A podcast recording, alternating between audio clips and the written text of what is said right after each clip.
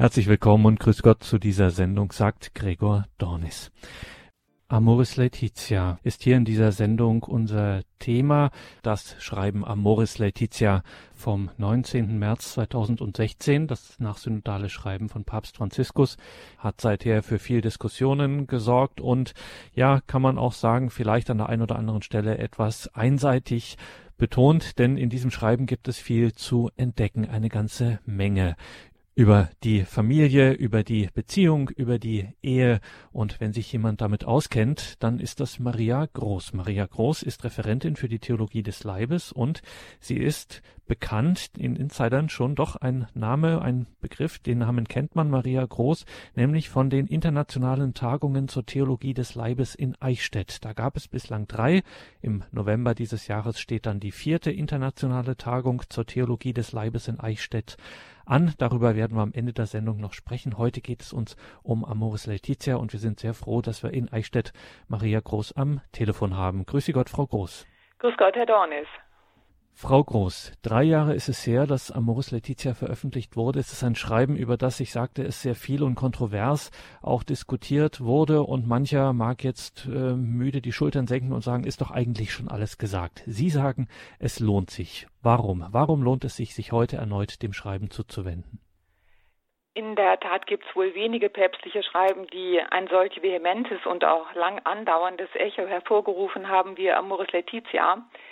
Aber es ist auch allzu offensichtlich, dass sich die Auseinandersetzung weitgehend auf das achte Kapitel über die irregulären Situationen beschränkte. Das hat aus meiner Sicht zur Folge, dass der dichte, schöne und daher persönlich aufbauende Inhalt der anderen Kapitel nicht oder zumindest nicht ausreichend zur Kenntnis genommen worden ist.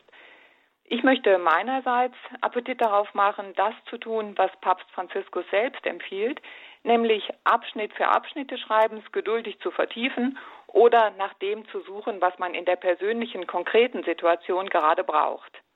Und da, Frau Groß, stellt sich die Frage, wer das denn jetzt machen soll. An wen richtet sich diese Einladung von Papst Franziskus und welche Themen werden dabei von ihm betrachtet? Der Titel des Schreibens weist auf zwei grundlegende Aspekte unseres Lebens hin. Die Liebe, Amor und die Freude, Letizia. Genauer geht es um die Freude der Liebe, die in den Familien gelebt wird.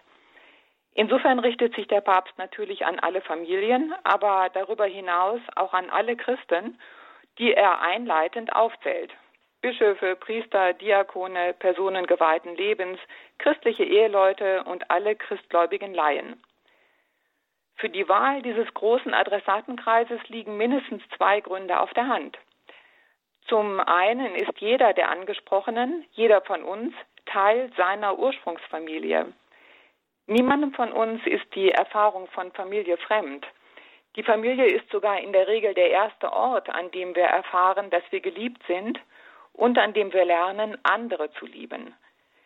Die Beziehungen zu unseren Eltern und Geschwistern, Onkeln und Tanten, Großeltern und Enkeln sind aus unserem Leben nicht wegzudenken, egal wie intensiv wir sie gerade leben.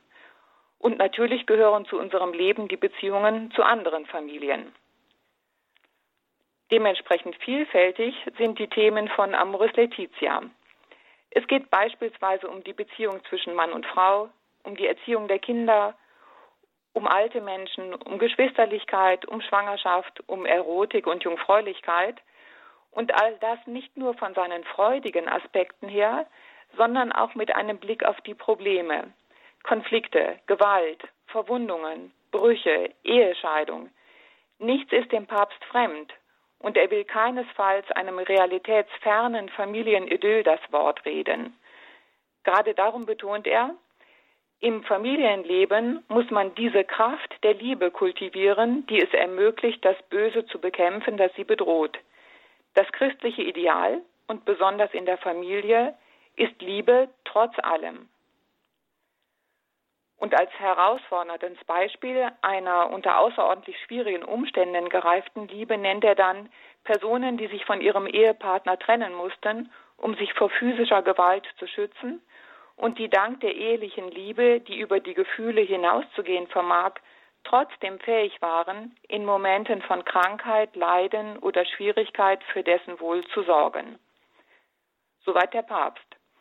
Man sieht, das Schreiben stellt uns sehr ernste Beispiele vor Augen, nicht eine weichgespülte, nur emotionale Verliebtheit. Der zweite Aspekt, der den gesamten Adressatenkreis von Amoris Laetitia betrifft, ist die Tatsache, dass die Inkarnation, die Menschwerdung Gottes in Jesus Christus, sich in einer menschlichen Familie vollzogen hat. Das Ja von Maria und von Josef waren Voraussetzungen dafür, dass Gott sein Erlösungswerk für uns alle vollenden konnte. Der Papst sagt, dass der Bund der Liebe und der Treue, aus dem die heilige Familie lebte, auf die Wurzel verweist, aus der heraus jede Familie den Wechselfällen des Lebens und der Geschichte besser begegnen kann. Damit verweist er auf die göttliche Liebe als eigentlicher und unersetzlicher Quelle der menschlichen Liebe. Es ist eine Verbindung, auf die er im gesamten Schreiben immer wieder verweist. Amoris Laetitia über die Liebe in der Familie, das nachsynodale Schreiben von Papst Franziskus unterzeichnet am 19. März 2016, wenig später vorgestellt. Also wir begehen den dritten Jahrestag und deswegen sprechen wir über Amoris Laetitia, tun das mit Maria Groß aus Eichstätt.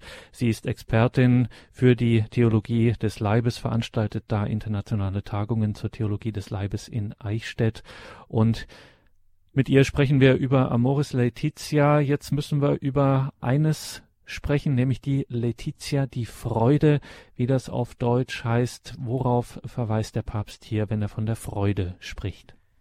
Das Wort Letizia trägt einen Vergleich in sich. Die Letizia ist wie ein Vorgeschmack. Sie ist wie die Morgenröte. Ein Licht scheint auf, das erst im weiteren Verlauf zur Mittagssonne wird, zur strahlenden Freude, lateinisch Gaudium. Und die Liebe in der Familie kann in diesem Sinne zum Vorgeschmack der Liebe Gottes werden, zum Zeichen für seine Liebe, in der die Sehnsucht nach Glück, die jeder von uns in sich trägt, zur Vollendung geführt wird. Was dazu erforderlich ist, formuliert der Papst in der Überschrift des dritten Kapitels, auf Jesus schauen. Er betont, vor den Familien und in ihrer Mitte muss immer wieder die Erstverkündigung erklingen, das, was am schönsten, am größten, am anziehendsten und zugleich am notwendigsten ist. Diese Erstverkündigung, das Kerygma, hat Papst Franziskus in Evangelii Gaudium formuliert. Sie ist die Zusicherung, dass Jesus Christus uns liebt und sein Leben für uns hingegeben hat, um uns zu retten. Er ist jeden Tag lebendig an unserer Seite, um uns zu erleuchten, zu stärken und zu befreien. Amoris Laetitia, Frau Groß, steht in einer Reihe mit den Lehrschreiben früherer Päpste zu den Themen Liebe und Familie. Papst Franziskus betont selbst die inhaltliche Kontinuität zu seinen Vorgängern. Welche Gesichtspunkte sind dennoch in einer gewissen Hinsicht neu oder besser formuliert geben dem Schreiben eine besondere Aktualität? Schauen wir uns dazu mal an, vor welchem Panorama in der Welt und in der Kirche Amoris Laetitia geschrieben wurde. Die Älteren unter uns erinnern sich noch an das Schreiben von Johannes Paul II. über die Familie, Familiares Consortio, das 1981, also vor fast 40 Jahren, herauskam. Die Lehre der Kirche zu Ehe und Familie hat sich, wie Sie schon erwähnt haben, seitdem nicht grundlegend verändert, also warum dann ein neues Schreiben? Zumal wenn Papst Franziskus der Kontinuität zum heiligen Papst Johannes Paul II. auch dadurch Ausdruck gibt, dass er ihn rund 60 Mal in Amoris Laetitia zitiert. Den Grund hat Johannes Paul II. in Familiares Consortio selbst benannt. Es ist ganz einfach der, dass die Kirche das unveränderliche und immer neue Evangelium Christi, und zwar als lebendige Wirklichkeit, an die Familien unserer Zeit, unserer Welt herantragen muss. Und diese Welt hat sich enorm verändert, sowohl in ihrer äußeren Gestalt als auch im Denken, das in unseren Gesellschaften vorherrscht. Da müssen Sie uns Beispiele nennen, Frau Groß. Ich möchte es an zwei grundlegenden Entwicklungen verdeutlichen. Die erste Entwicklung betrifft unsere Haltung zu Sexualität, zu unserem gesellschaftlichen Zusammenleben und zu unserer geschlechtlichen Identität. 1981, eben als familiäres Konsortio herauskam, stand man durch die etwa 20 Jahre zuvor auf den Markt gekommene empfängnisverhütende Pille und aufgrund der sexuellen Revolution der 68er Zeit schon vor deren anfänglichen Konsequenzen. Die Trennung der Sexualität von der Fruchtbarkeit hatte beigetragen zu einer Mentalität, in der Fruchtbarkeit, Bindung und Treue nicht mehr in ihrem vollen Wert für den Aufbau der Person anerkannt wurden. Heute stehen wir vor sehr viel weiterreichenden Fakten. Die Elternschaft und der Vorgang der Zeugung werden immer mehr voneinander getrennt. Die Reproduktionstechnik arbeitet an einer vollständigen Trennung, nämlich daran, aus dem genetischen Material zweier Menschen in Labor und künstlicher Gebärmutter neues Leben entstehen zu lassen. Diesem Laborwesen können wir noch nicht auf der Straße begegnen, aber die Diskussion über die Schritte dahin, wie Eizell- oder Samenspende, Leihmutterschaft und die Finanzierung von all dem, füllen die Schlagzeilen. Das ganze Phänomen ist Ausdruck einer Wahrnehmung von Menschen, die de facto leugnet, dass der Mensch eine ursprünglich aus der Liebe hervorgehende Bindung braucht, ein Du, mit dem er zutiefst verbunden ist. Darüber hinaus werden Bindungen, die mit Sexualität und Zuneigung verbunden sind, heute oft wie Konsumgüter betrachtet und für die Befriedigung individueller Bedürfnisse in kurzzeitigen Beziehungen verbraucht. Man gibt ihnen nicht mehr die Bedeutung, die Person aufzubauen und zu ihrer Vollendung beizutragen. Auch die Vorstellung davon, was eine Familie ist, verflüchtigt sich zusehends auch als soziologisches Phänomen. Denken wir an Länder wie China, das die Auswirkungen der Ein-Kind-Politik spürt. An Brasilien, wo es zahlreiche Mädchen von 15, 16 Jahren gibt, die kleine Kinder haben, jedoch gar nicht mehr in Beziehung zu dem Kindsvater oder den Kindsvätern leben. Oder an Russland und die Ukraine, wo es nach fünf oder sechs Ehejahren nicht selten ist, dass die Familie aus Mutter, Kindern und Großmutter besteht, das männliche Element in der Familie jedoch fehlt. Und nicht zu vergessen ist natürlich auch die unter dem Begriff Gender verbreitete Vorstellung, dass die geschlechtliche Identität des Menschen dessen Wahlfreiheit unterworfen ist und sich im Laufe der Zeit auch ändern kann.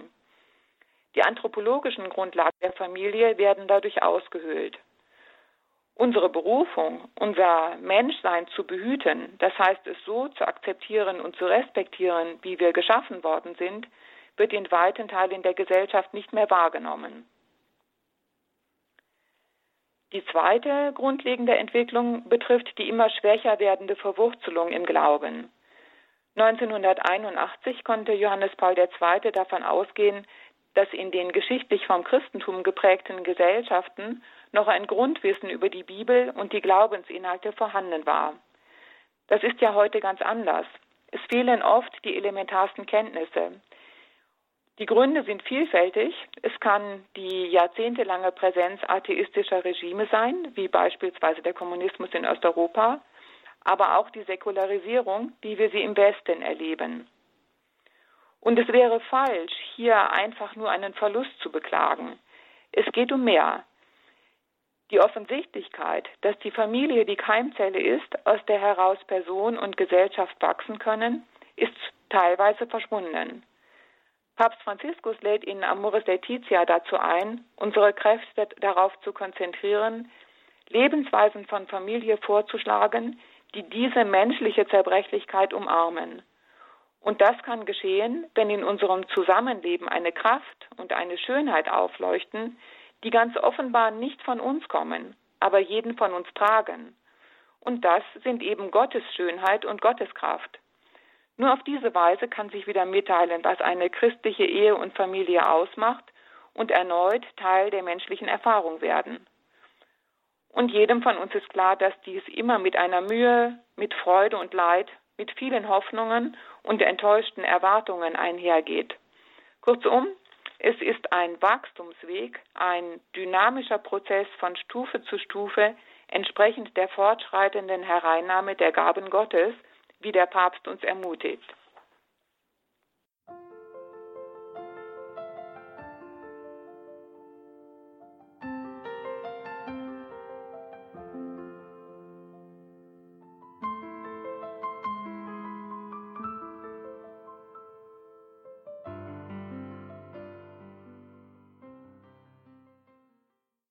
Amoris Laetitia über die Liebe in der Familie. Dieses Schreiben, unterzeichnet vom 19. März 2016, das nachsynodale Schreiben von Papst Franziskus, ist heute am Jahrestag, am dritten, unser Thema. Wir sind verbunden mit der Expertin für die Theologie des Leibes und Vorstandsvorsitzende von Knotenpunkt Begegnung verbindet e.V. Maria Groß in Eichstätt.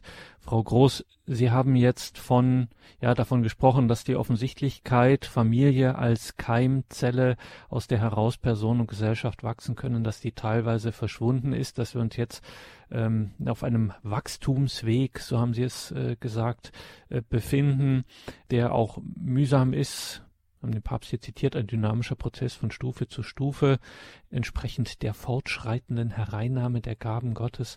Also wir haben gravierende Entwicklungen zu beobachten, die sich weit von dem entfernt haben heutzutage, was die Kirche im Hinblick auf Ehe und Familie deswegen vorschlägt, weil es sich in der menschlichen Erfahrung als tragfähig für die Beziehung zwischen Mann und Frau und für das Leben in der Familie erwiesen hat. Das nimmt offensichtlich auch Papst Franziskus so wahr.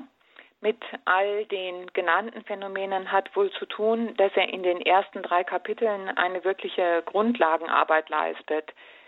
Im ersten Kapitel beispielsweise macht er unter der Überschrift Im Lichte des Wortes eine detailliert biblisch fundierte Einführung. Er spricht von der Erschaffung von Mann und Frau als Abbild Gottes, von dem dreieinen Gott der Gemeinschaft der Liebe ist, die sich in der Liebe der Familie widerspiegelt. Er beschreibt die Begegnung zwischen Adam und Eva als eine Begegnung zwischen einem Ich und einem Du, in dem die Liebe Gottes aufscheint. Und die Kinder sind Gabe und Geschenk Gottes, die einen ganz eigenen Lebensweg vor sich haben, der nicht von den Eltern oder anderen Personen vereinnahmt werden darf. Gott wird als Gefährte auf einer Reise beschrieben, bei der zu den Früchten der Liebe auch Barmherzigkeit und Vergebung gehören. Papst Franziskus möchte also ganz offensichtlich, dass wir genau dies wieder hören. Und ich frage, äh, tut uns das nicht wirklich gut? Stärkt es uns nicht, diese Liebe Gottes zugesprochen zu bekommen? Befähigt es uns nicht, im Alltag die Spuren dieser Liebe besser erkennen zu können? Ich zumindest kann auf alle diese Fragen mit Ja antworten. Das zweite Kapitel beschreibt die Wirklichkeit und die Herausforderungen der Familie heute. Hier geht es zum einen um einen Realismus in der Wahrnehmung der tatsächlichen Probleme. Nur einige Beispiele seien hier zitiert. Der ausufernde Individualismus, die Flüchtigkeit von Bindungen, die Überbetonung persönlicher Zielsetzungen, Armut, Einsamkeit, sexuelle Ausbeutung von Kindern, Missbrauch jeder Art, Kriminalität, Drogenabhängigkeit, erzwungene Migration, Behinderung, Altern, unzureichende Rechte für Frauen. In all dem steckt ein geistlicher Aspekt. Es sind genau diese Ereignisse der Geschichte, diese konkreten Lebensumstände, die der Vertrautheit mit Gott nicht im Wege stehen, sondern uns helfen, die Stimme Gottes zu vernehmen und uns tiefer in das Geheimnis von Ehe und Familie einführen zu lassen.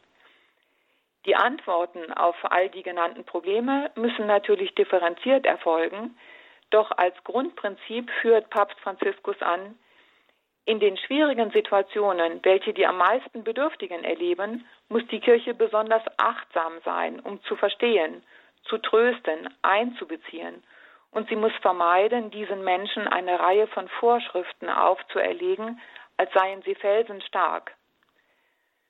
Hier klingt implizit das Bild von der Kirche als Feldlazarett an, das Papst Franziskus häufiger verwendet. Für ihn ist die Aufmerksamkeit auf die spezifische, gebrochene, verletzte Situation des Einzelnen immer vorrangig. Unsere Zuwendung und Bereitschaft zu teilen ist gefragt nicht unser Anspruch, dass der andere vernünftiger oder regelkonformer leben sollte. Es geht ganz einfach darum, Barmherzigkeit zu leben. Sie ist ja in ihrer Vollständigkeit eine Eigenschaft Gottes, aber wir sind dazu berufen, sie in unserem Leben nachzuahmen, immer mehr zu verwirklichen. Es folgt dann im dritten Kapitel unter dem Titel Auf Jesus schauen eine Beschreibung der Berufung der Familie. Sie enthält zahlreiche Bezüge zu Konzilsdokumenten und anderen Lehrschreiben aus der zweiten Hälfte des 20. Jahrhunderts, also alles relativ jung. Ich habe mich gefragt, woher das kommt und dazu einen Vortrag von Weihbischof Martinelli aus Mailand gehört. Er führte aus, dass die Wahrnehmung der Ehe als eigenständigem Berufungsweg neben demjenigen zur Jungfräulichkeit noch gar nicht so lange präsent ist. So richtig Eingang gefunden habe sie erst seit dem Zweiten Vatikanischen Konzil und weiter vertieft worden sei sie durch Johannes Paul II. Freilich gebe es auch frühere Quellen, aber eben nicht viele. Sodass laut Martinelli hier ein Nachholbedarf besteht, der zusätzlich auch die Notwendigkeit umfasst, die Bedeutung der Geschlechterdifferenz besser zu verstehen. Papst Franziskus betont, dass die Eheleute in ihrer gegenseitigen Liebe die Berufung zur Heiligkeit leben und bringt dann die zentrale Auffassung der Kirche von der Ehe als Sakrament auf den Punkt. Was meint genau Sakrament der Ehe? Franziskus sagt, das gegenseitige sich Gehören der Eheleute macht die Beziehung Christi zur Kirche sakramental, also zeichenhaft, gegenwärtig und greifbar, erkennbar. Die Ehe ist also mehr als eine Naturgegebenheit oder eine rechtliche Vereinbarung. Sie ist eine Berufung, ein Geschenk Gottes an genau dieses Paar. Sie ist eine Antwort auf den besonderen Ruf Gottes, die eheliche Liebe als unvollkommenes Zeichen der Liebe zwischen Christus und der Kirche zu leben. Und daher muss die Entscheidung zu heiraten und eine Familie zu gründen Frucht einer Prüfung der eigenen Berufung sein. Dann tritt Christus selbst in die Beziehung zwischen den Eheleuten ein, um ihrer Liebe und ihrer Vergebungsbereitschaft Kraft in einer Weise zu geben, dass Christus selbst und seine liebende Beziehung zur Kirche sichtbar und erfahrbar wird. Das Kind kommt nicht von außen zu der gegenseitigen Liebe der Gatten hinzu, sondern es entspringt im Herzen dieser gegenseitigen Hingabe. Und kein Geschlechtsakt kann diese Bedeutung bestreiten, auch wenn aus verschiedenen Gründen nicht immer tatsächlich neues Leben gezeugt werden kann. So lesen wir es in Amoris Laetitia, dem nachsynodalen Schreiben von Papst Franziskus, das uns heute noch einmal vorgestellt wird von Maria Groß aus Eichstätt. Am 19. März 2016 ist dieses Dokument ja von Papst Franziskus unterzeichnet worden. Frau Groß, insbesondere wenn wir über die Liebe in der Ehe sprechen. Dann geht sofort bei Profi-Christen der Hymnus des heiligen Paulus äh, aus dem ersten Korintherbrief an das sogenannte Hohe Lied der Liebe im Neuen Testament, wie man es auch nennt. Und in diesem Hymnus spricht er der Liebe zahlreiche sehr anziehende Merkmale zu. Langmut, Güte, Treue, Zurückhaltung, Bescheidenheit, Wahrheitsliebe, Hoffnung und Standhaftigkeit. Die Betrachtung dieses Hymnus steht jetzt bei Amoris Laetitia im Mittelpunkt des vierten Kapitels. Was kann man denn dazu sagen? Was sagt Papst Franziskus hier? Dieses ist das einzige Kapitel, so wurde mir gesagt, das vollständig direkt aus der Feder von Papst Franziskus stammt. Und an seinem Beginn steht die Aussage des Apostels Paulus, wenn ich alle Glaubenskraft besäße und Berge damit versetzen könnte, hätte aber die Liebe nicht, wäre ich nichts. Und wenn ich meine ganze Habe verschenkte und wenn ich meinen Leib dem Feuer übergäbe, hätte aber die Liebe nicht, nützte es mir nichts. So wird durch Franziskus nochmal hervorgehoben, dass unsere erhabenste Berufung die zur Liebe ist. Alle Aspekte unseres Menschseins, unsere Körperlichkeit, unser materieller Besitz, unsere Gefühle, unser Denken und unsere Sehnsucht finden ihre Erfüllung, wenn sie in diese Ebene unseres Seins hineingenommen werden. Damit unsere Liebe auf dieses Ziel hin wachsen, sich festigen und sich vertiefen kann, bedürfen wir aber der Hilfe und nicht zuletzt der Gnade Gottes. Und gerade in diesem Kapitel lädt Papst Franziskus die Leser dazu ein, bei jedem der von Ihnen bereits genannten Merkmale der Liebe zu verweilen, den Sinn der Begriffe des Textes genauer zu bestimmen und eine Anwendung auf das konkrete Leben jeder Familie zu versuchen. Ich kann zu dieser persönlichen Arbeit nur ermutigen und möchte darum keine Inhalte vorwegnehmen. Es sind kurze Abschnitte, die sich wunderbar für eine zeitlich sehr begrenzte und trotzdem sehr bereichernde Lektüre eignen. Es geht darin um sehr wesentliche Bedürfnisse und Erfahrungen wie Barmherzigkeit, Mitgefühl, Vergebung, die Endgültigkeit der ehelichen Liebe und die Freiheit. Also einfach mal reinschauen. Da haben Sie es gehört, liebe Hörerinnen und Hörer, viertes Kapitel von Amoris Laetitia, das lohnt sich auf jeden Fall auch als eine geistliche Lektüre einmal. Die im Hymnus des heiligen Paulus beschriebene Liebe ist immer dazu berufen, über sich selbst hinauszugehen und Leben zu schenken, über sich selbst hinauszugehen und Leben zu schenken. Welche Aspekte sind da jetzt für Papst Franziskus von Bedeutung, Frau Groß? Er beginnt mit dem naheliegendsten, nämlich der Zeugung und Annahme eines leiblichen Kindes und erinnert uns daran, dass nichts uns so sehr in Staunen versetzt wie ein Neugeborenes und die unentgeltliche Dimension der Liebe, die durch das Kind spürbar wird. Ich finde es sehr berührend, welche Aufmerksamkeit der Papst der Schwangerschaft widmet. Er hebt hervor, wie wichtig die Aufmerksamkeit für und die Wertschätzung des Embryos von der Empfängnis an ist, die Bedeutung der Freude der Schwangeren, der Freude der Familie, die das Ungeborene spüren lässt, dass es eben freudig erwartet wird. Der Papst leugnet nicht, dass die Eltern manchmal nicht so glücklich über eine unerwartete Schwangerschaft sind. Und er bittet sie in diesem Fall um ihr Gebet zu Gott, damit ihr Herz sich öffnen möge für das Kind. Er sagt, die Liebe der Eltern ist ja ein Werkzeug der Liebe Gottes, des Vaters, der die Geburt des Kindes mit Zärtlichkeit erwartet, es bedingungslos akzeptiert und es großherzig aufnimmt. Ich meine, dass diese Passagen ein ausgezeichnetes Kapitel im Rahmen der Geburtsvorbereitung sein können. Lässt uns die Tiefe dieser Betrachtung nicht die Geburt mit viel größerer Achtsamkeit erwarten. Danach betont Papst Franziskus die Notwendigkeit der Präsenz von Vater und Mutter sowie deren klare Identität als Mann und Frau. Auch betont er die Notwendigkeit der Bereitschaft beider Elternteile, den Reifungsprozess des Kindes zu begleiten. Dann schließen sich Themen an, die über die Fruchtbarkeit im Sinne von leiblicher Elternschaft hinausgehen, wie Adoption und Pflege, Fürsorge für Mitglieder der Großfamilie, für die alternden Eltern und andere alte Menschen. Und man sieht und ist betroffen davon, wie umfassend der Papst Fruchtbarkeit, also das Schenken von Leben, definiert. Es ist unmittelbar ersichtlich, dass es jedem Menschen in jedem Lebensalter möglich ist und jeder dazu eingeladen ist.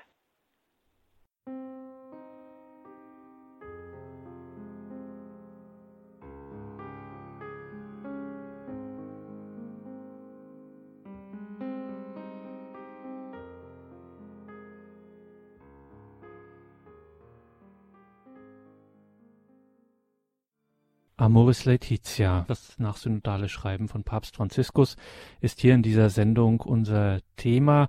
Wir schauen in dieses Dokument und haben hier schon eine ganze Menge beachtenswerter Aspekte, die Papst Franziskus in diesem Schreiben entfaltet, gehört von Maria Groß. Sie ist Expertin für Theologie des Leibes. Sie ist maßgeblich verantwortlich für die internationalen Tagungen zur Theologie des Leibes in Eichstätt. In diesem Jahr wird da bereits die vierte Tagung sein. Unter der Überschrift Kann man so lieben? Lassen Sie uns, Frau Groß, noch einen Sprung zum neunten Kapitel von Amoris Laetitia machen. Wegen des Umfangs von Amoris Laetitia, von diesem nachsynodalen Schreiben, das uns in dieser Sendung beschäftigt. Da geht man immer so ein bisschen das Risiko ein, nicht äh, bis zum Ende zu kommen und das neunte Kapitel dann am Ende nicht mehr zu lesen. Hier geht es aber doch um Wesentliches, nämlich um die Spiritualität in Ehe und Familie, also das innere Leben, die geistliche Dimension. Ja, es sind in der Tat nur wenige Seiten, aber die sollte man nicht versäumen denn sie sind vielleicht sogar als Zielpunkt zu verstehen, von dem her sich auch das Vorhergesagte noch tiefer erschließt. Schon im Zweiten Vatikanum war betont worden, dass die familiären Sorgen nicht außerhalb des Bereiches des geistlichen Lebens stehen dürfen. Zwei Beispiele für die vom Papst erläuterten Grundzüge dieser Spiritualität möchte ich nennen. Zunächst hinsichtlich des Familienlebens insgesamt. Es heißt, wenn man in der Familie lebt, ist es schwierig zu heucheln und zu lügen. Wir können keine Maske aufsetzen. Wenn die Liebe diese Echtheit beseelt, dann herrscht der Herr dort mit seiner Freude und seinem Frieden. Die Spiritualität der familiären Liebe besteht aus Tausenden von realen und konkreten Gesten. In dieser Mannigfaltigkeit von Gaben und Begegnungen, die das innige Leben miteinander reifen lassen, hat Gott seine Wohnung. Diese Hingabe ist es, die Menschliches und Göttliches in sich eint, denn sie ist erfüllt von der Liebe Gottes. Letztlich ist die eheliche Spiritualität eine Spiritualität der innigen Verbindung, in der die göttliche Liebe wohnt. Was mir daran sehr gefällt, ist das Konkrete des Familienlebens, das sich eben aus zahlreichen kleinen Begebenheiten zusammensetzt. Sie könnten jede für sich auch banal erscheinen. Sie sind es aber nicht, weil sie alle in Beziehung zu Gott stehen und damit Teil der Einheit des Lebens sind. Nichts ist ohne Bedeutung, weil alles in Verbindung mit der Gegenwart Christi in der Welt steht. Das zweite Beispiel betrifft die Liebe des Paares. Der Papst sagt, es gibt einen Punkt, an dem die Liebe des Paares seine größte Befreiung erlangt und zu einem Raum heilsamer Autonomie wird. Wenn jeder entdeckt, dass der andere nicht sein Eigentum ist, sondern einen viel bedeutenderen Besitzer hat, nämlich seinen eigenen Herrn. Nur er kann das Zentrum des Lebens des geliebten Menschen einnehmen. Es ist ein geistlicher Realismus, gegenüber dem Ehepartner nicht den Anspruch zu erheben, dass er meine Bedürfnisse vollkommen befriedigt. Man darf von diesem Menschen nicht das erwarten, was allein der Liebe Gottes eigen ist. Ich muss sagen, welche Freiheit atmen diese Sätze, es wird so deutlich, dass jeder Einzelne im Leben von Gott in eine Aufgabe hineingerufen ist. Mann und Frau sind dazu berufen, sich gegenseitig in dieser jeweiligen Aufgabe zu begleiten und sich nicht in einem vollkommen wirklichkeitsfremden Anspruch aneinander zu verzehren.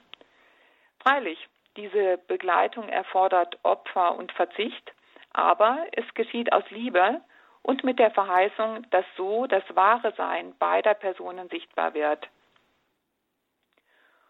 Und Papst Franziskus schließt mit einem Appell, mit dem auch ich hier enden möchte. Er sagt, alle sind wir aufgerufen, das Streben nach etwas, das über uns selbst und unsere Grenzen hinausgeht, lebendig zu erhalten. Und jede Familie muss in diesem Anreiz leben. Gehen wir voran als Familien, bleiben wir unterwegs. Was uns verheißen ist, ist immer noch mehr.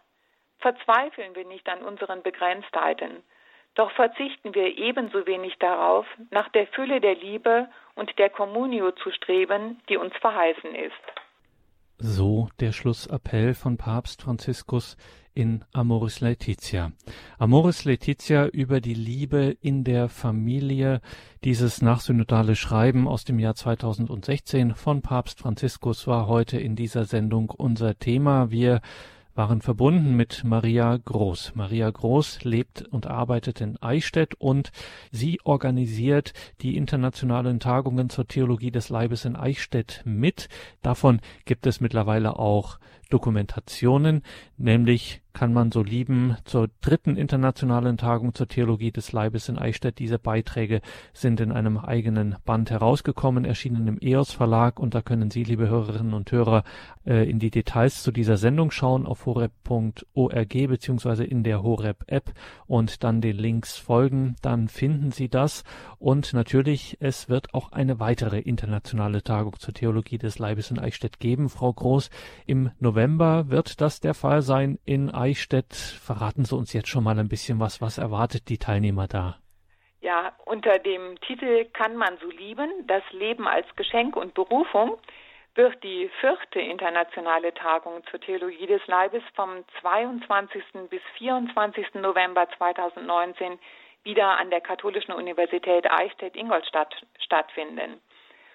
Und wie auch bei den früheren Tagungen werden sehr renommierte Referenten dabei sein, so beispielsweise Professor José Granados, der Vizepräsident des päpstlichen Johannes Paul Institutes in Rom, außerdem Pater Mauro Giuseppe Lepori, der Generalabt der Zisterzienser, Jocelyn Cueri, sie ist die Direktorin des Johannes Paul Zentrums in Junier im Libanon und auch Teresa Suarez del Vilar, Ärztin und Sexualtherapeutin aus Madrid. Und viele andere mehr. Das Programm ist sehr vielfältig. Es geht um das Leben als Selbsthingabe, um die Vergebung in der Ehe, um die Einheit der Person als Anliegen moderner Sexualerziehung, um Online-Sexsucht, um Alternativen zur künstlichen Reproduktionstechnik, um Witwenschaft und um viele andere Themen. Das vollständige Programm wird ab Anfang April auf der Homepage kannmansolieben.de zugänglich sein und ab diesem Zeitpunkt kann man sich dort auch online zu der Tagung anmelden. Und ich lade alle sehr herzlich dazu ein. Wunderbar. Also, Sie haben es gehört, liebe Hörerinnen und Hörer, 22. bis 24. November kann man so lieben.de, die Homepage kann man so lieben in einem Wort.de. Wir waren heute verbunden mit Maria Groß, Expertin für die Theologie des Leibes und Vorstandsvorsitzende von Knotenpunkt Begegnung verbindet e.V. in Eichstätt. Danke für heute. Wir freuen uns auf das nächste Mal und für Sie und Ihre Arbeit, Frau Groß, alles Gute und Gottes Segen. Auf Wiederhören. Herzlichen Dank auch an Sie und auf Wiederhören.